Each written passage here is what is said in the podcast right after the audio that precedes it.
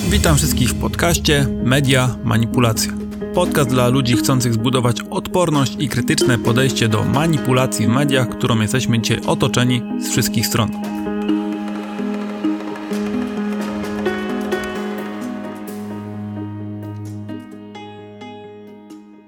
Jesteśmy już po świętach Bożego Narodzenia i Sylwestrze.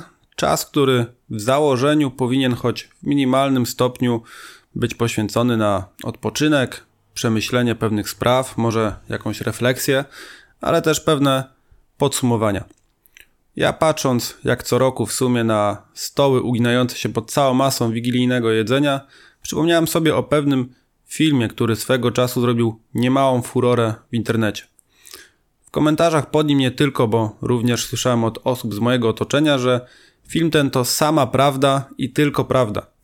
Oczywiście chodzi mi tutaj o film pod tytułem Apokalipsa, czyli Ujawnienie. Kto wygra wojnę? Katarzyna Szewczyk, 166 odcinek. Film można zobaczyć na kanale Agent Specjalny. Film ten ma prawie w tym momencie milion wyświetleń i ponad 5000 komentarzy, więc zasięg jest całkiem spory. Od premiery minęło 8 miesięcy, więc sprawdźmy te kilka przepowiedni które tak mocno nas poruszyły, a niektórych wręcz przestraszyły. Jedną z tych przepowiedni jest głód, określany jako jeździec apokalipsy. No cóż, wspominając kolejki do restauracji na moich wakacyjnych wyjazdach nad morze i w góry, a teraz patrząc na to, co działo się przez święta i Sylwestra, chyba jednak możemy stwierdzić, że do głodu bardzo, bardzo daleko. Jasne, ceny się zmieniły, praktycznie wszystko jest droższe i na pewno jest jakaś grupa ludzi, która musiała sobie czegoś odmówić, zrezygnować z części zakupów ze względów finansowych. No ale to jest coś innego niż przepowiadany głód, lub jak to było ładnie nazwane, jeździec apokalipsy. Miało zabraknąć jedzenia przez wojnę, brak nawozów i tak dalej, tak dalej. Na szczęście nic takiego się nie wydarzyło. Problem w tym, że nawet w tamtym czasie eksperci jasno wskazywali, że nic takiego nam nie grozi, ponieważ Polska ma trzecią największą nadwyżkę w handlu żywności w Unii Europejskiej.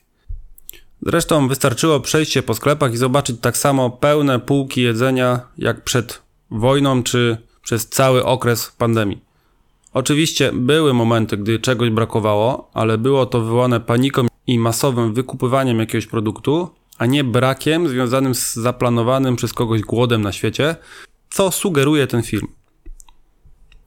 Podejrzewam, że znowu tony jedzenia zostaną wyrzucone zaraz po świętach, często jeszcze zdatnego do jedzenia, no bo ile można jeść w kółko to samo przez kolejne dni. Przeciętnie wyrzucamy 4 kg jedzenia miesięcznie, w okresie świątecznym nawet 2-3 razy więcej niż normalnie.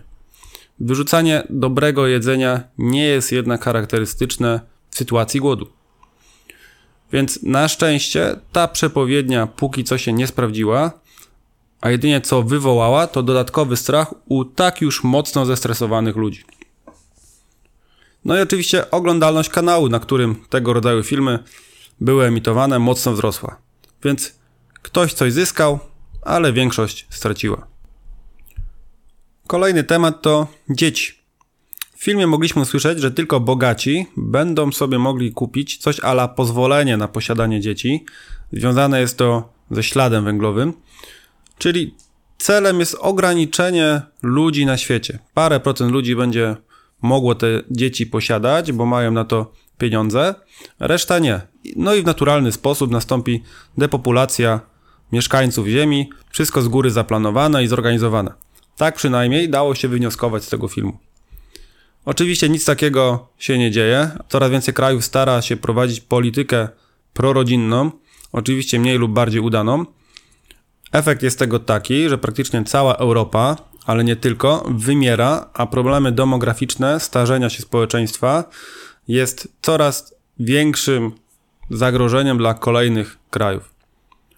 To się dzieje, ale z powodów innych niż wymienionych w tym filmie nie z powodu śladu węglowego czy celowego ograniczenia ludności na świecie przez jakiś światowy rząd, forum ekonomiczne czy innego rodzaju organizacje.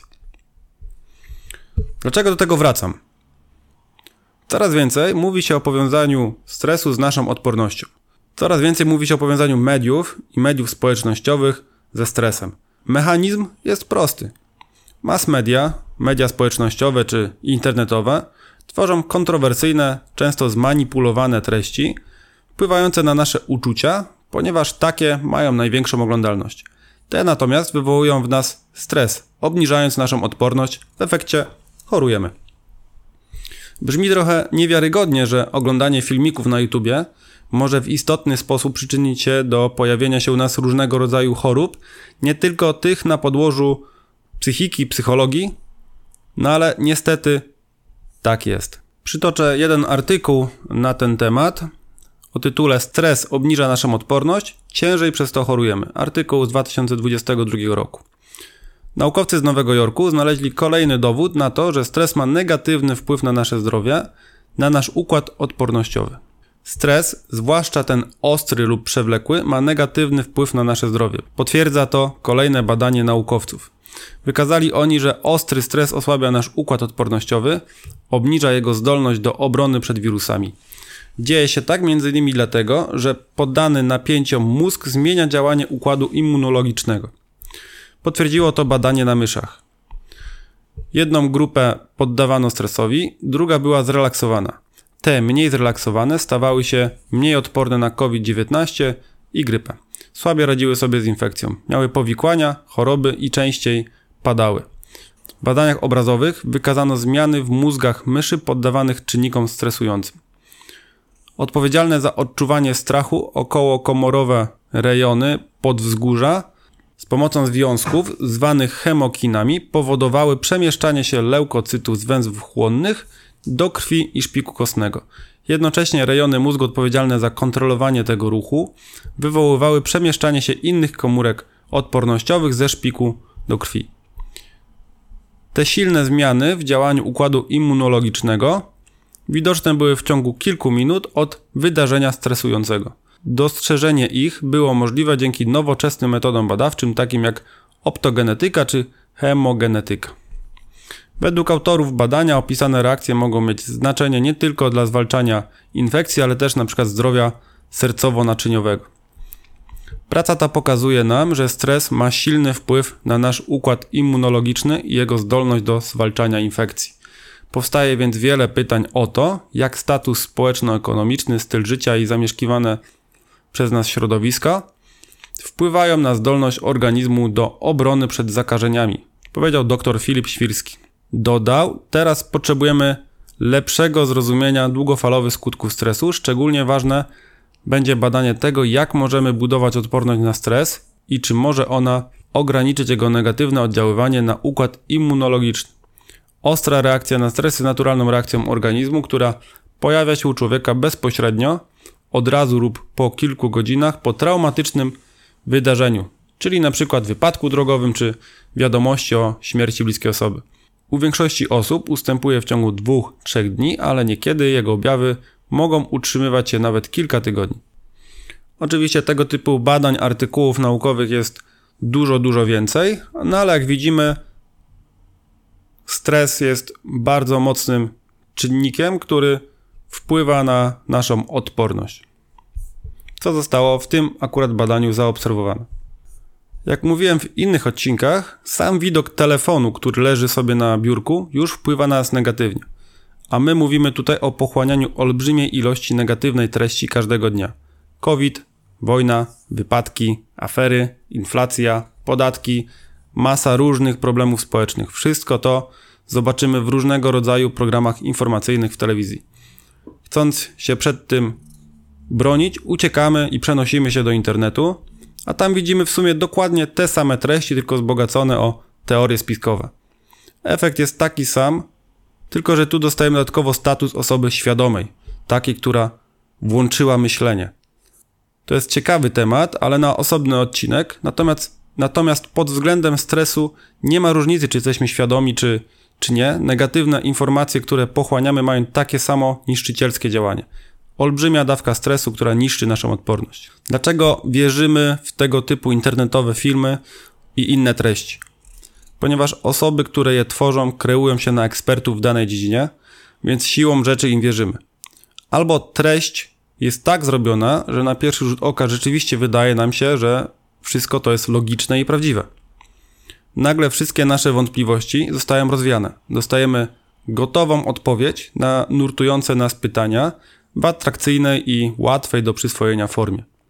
Gdy dodatkowo taka treść zostaje nam udostępniona przez kogoś z naszych znajomych, działa dodatkowy mechanizm psychologiczny, który jeszcze bardziej zaburza nasze krytyczne myślenie. I tak oto w prosty sposób treść o wątpliwej jakości merytorycznej staje się prawdą objawioną dla setek tysięcy ludzi.